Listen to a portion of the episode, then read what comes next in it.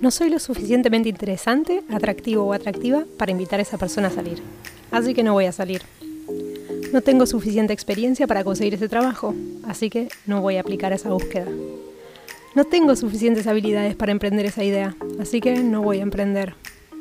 No tengo suficientes conocimientos para hacer eso, así que no lo voy a hacer. Mi opinión no es suficientemente relevante para que me escuchen, así que no voy a opinar.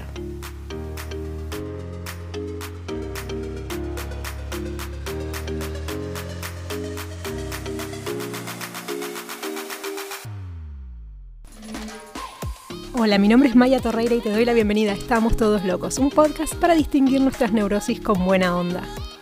¿Alguna vez te pasó? ¿Alguna vez te sentiste inseguro o insegura y dejaste de hacer cosas que te hubiera gustado hacer?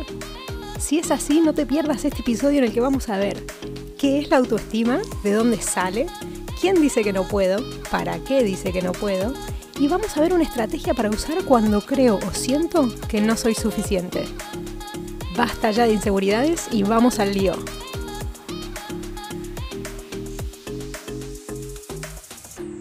La autoestima es la valoración de lo que soy y lo que no soy, de lo que puedo y no puedo hacer.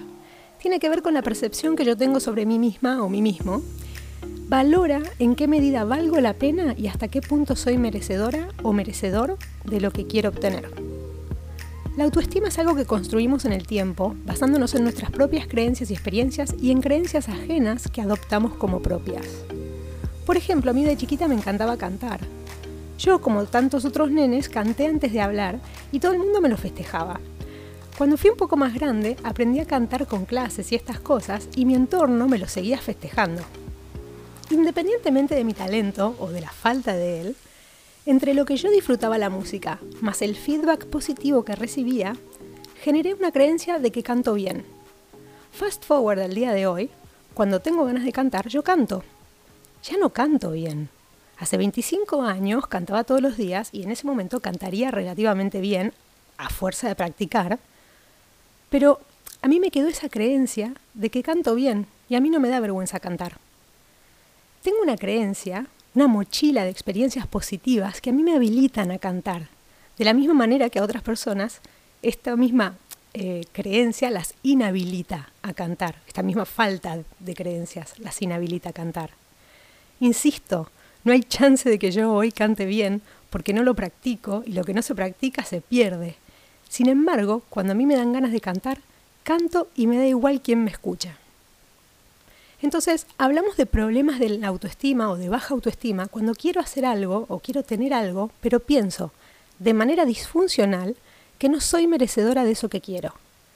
Y lo que termina pasando es que todos esos pensamientos disfuncionales me hacen sentir insegura, me paralizan y me impiden actuar. Entonces, ¿qué son estos de los pensamientos funcionales o pensamientos disfuncionales? Te voy a dar un ejemplo de un pensamiento funcional de no posibilidad. Eso sería, yo hoy tengo casi 40 años y no canto bien. La música me gusta mucho, pero no es que yo sienta que es mi vocación. Por lo tanto, no voy a empezar una carrera como cantante ahora. Este pensamiento es funcional porque me ahorra tiempo y esfuerzo que puedo usar para desarrollarme en otro ámbito que a mí me sume más. Un pensamiento disfuncional de no posibilidad sería, por ejemplo, que yo piense, ¿para qué hacer el podcast si no lo va a escuchar nadie? No, no, no, no lo voy a hacer. O que piense, ¿a quién le importa lo que yo tengo para compartir? O sea, nadie le importa, nadie me va a escuchar, no, no lo voy a hacer. Es disfuncional porque yo no tengo la bola de cristal. La realidad es que yo no sé cuántas personas van a escuchar el, podcast. Alguna persona lo escuchará, o sea, tendré más o menos audiencia. Yo puedo hacer un par de capítulos y ver si tengo algún tipo de llegada, y ya después con el tiempo evaluaré si lo continúo o lo dejo.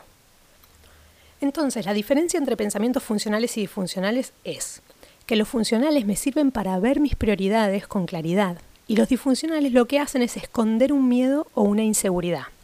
Entonces, claro, pero acá hay una trampita, porque no siempre está tan claro si el pensamiento es funcional o disfuncional. Entonces, para saber si un pensamiento es funcional o disfuncional, puedes hacer dos cosas.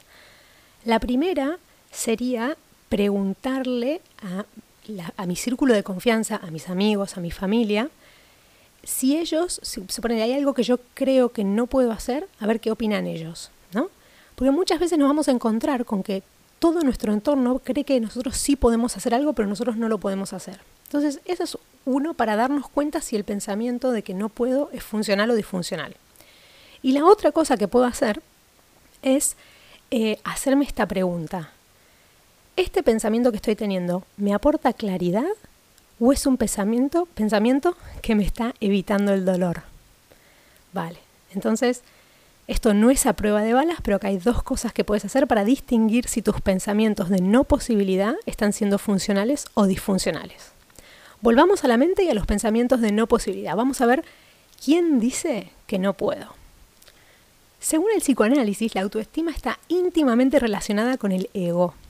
El ego es el sujeto de la personalidad. Es como una vocecita dentro mío que tiene una idea relativamente fija sobre quién soy.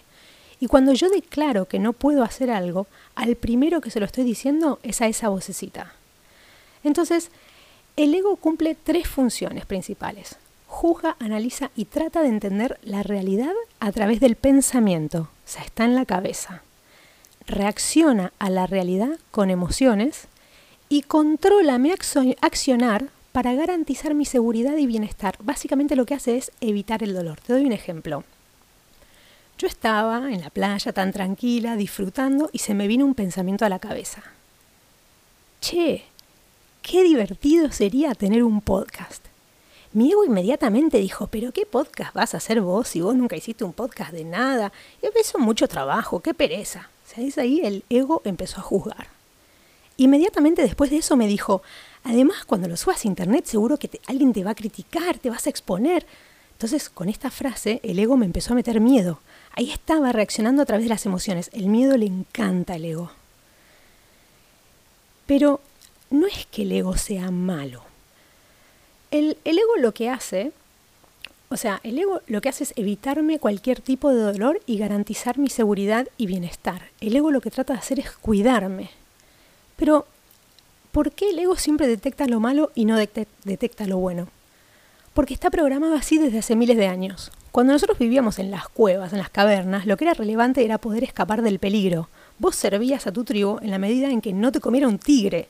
Nuestro único objetivo en ese momento era que no nos comieran los tigres. O sea, no era relevante eh, despertarse y mirar el amanecer y agradecer por un nuevo día, porque estabas ahí flasheando con el amanecer y venía un tigre y te comía. O sea, no es que el ego solo detecta lo malo y no detecta lo bueno. El ego te cuida y te cuida a través del miedo. Por ejemplo, vos mirás bien la calle antes de cruzar para que no te atropelle un auto y así evitas el dolor. Si vos mirás para ambos lados y no viene nadie y cuando empezás a cruzar aparece un auto de la nada, te vas a asustar y con la energía del susto vas a saltar de nuevo a la vereda. Entonces, a veces al ego se le va la mano y al tratar de ser implacable en su actividad de evitarnos el dolor, nos dice que no hagamos nada y nos quedamos todo el día en casa mirando Netflix o en el bar con los amigos. Y nosotros, si caemos una vez, dos, tres, a la cuarta nos sentimos que ya no estamos eligiendo. A la cuarta vez, lo que nos pasa es que no hacemos porque pensamos que no podemos, porque no tenemos suficiente coraje, porque no tenemos suficiente disciplina o experiencia, o porque no somos lo suficientemente inteligentes, habilidosos o atractivos o lo que sea. Todas estas son excusas del ego el ego te prefiere inseguro o insegura, quietito, quietita, ahí donde te pueda controlar para asegurarse de que no sufras. Al ego le da igual que invites a salir a la persona que te quita el sueño, le da igual que consigas el trabajo de tu vida, le importa tres pepinos que puedas emprender o hacer eso que decís que quieres hacer. A mi, ego le dan, a mi ego le dan igual mis podcasts porque mi ego no tiene Spotify. El ego quiere sostener y mantener lo que ya es, quiere sobrevivir, no quiere cambiar. Entonces, no puedo transformar el ego desde el ego, porque no se va a dejar canibalizar. Al ego se lo transforma desde la conciencia. Y la estrategia número uno para balancear el ego y la conciencia es practicar la vulnerabilidad. La vulnerabilidad es la gran respuesta, es la clave de este episodio.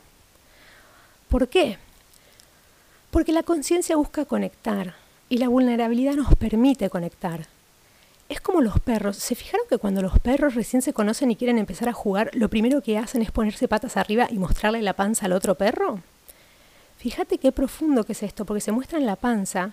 En la panza están los órganos vitales. O sea, exponerse de esa manera los hace vulnerables. Pero si no se, si no se expusieran, no podrían conectar con el otro perro. Según Brené Brown, que es la autora de Frágil, el poder de la vulnerabilidad, para conectar de verdad hace falta ser genuino.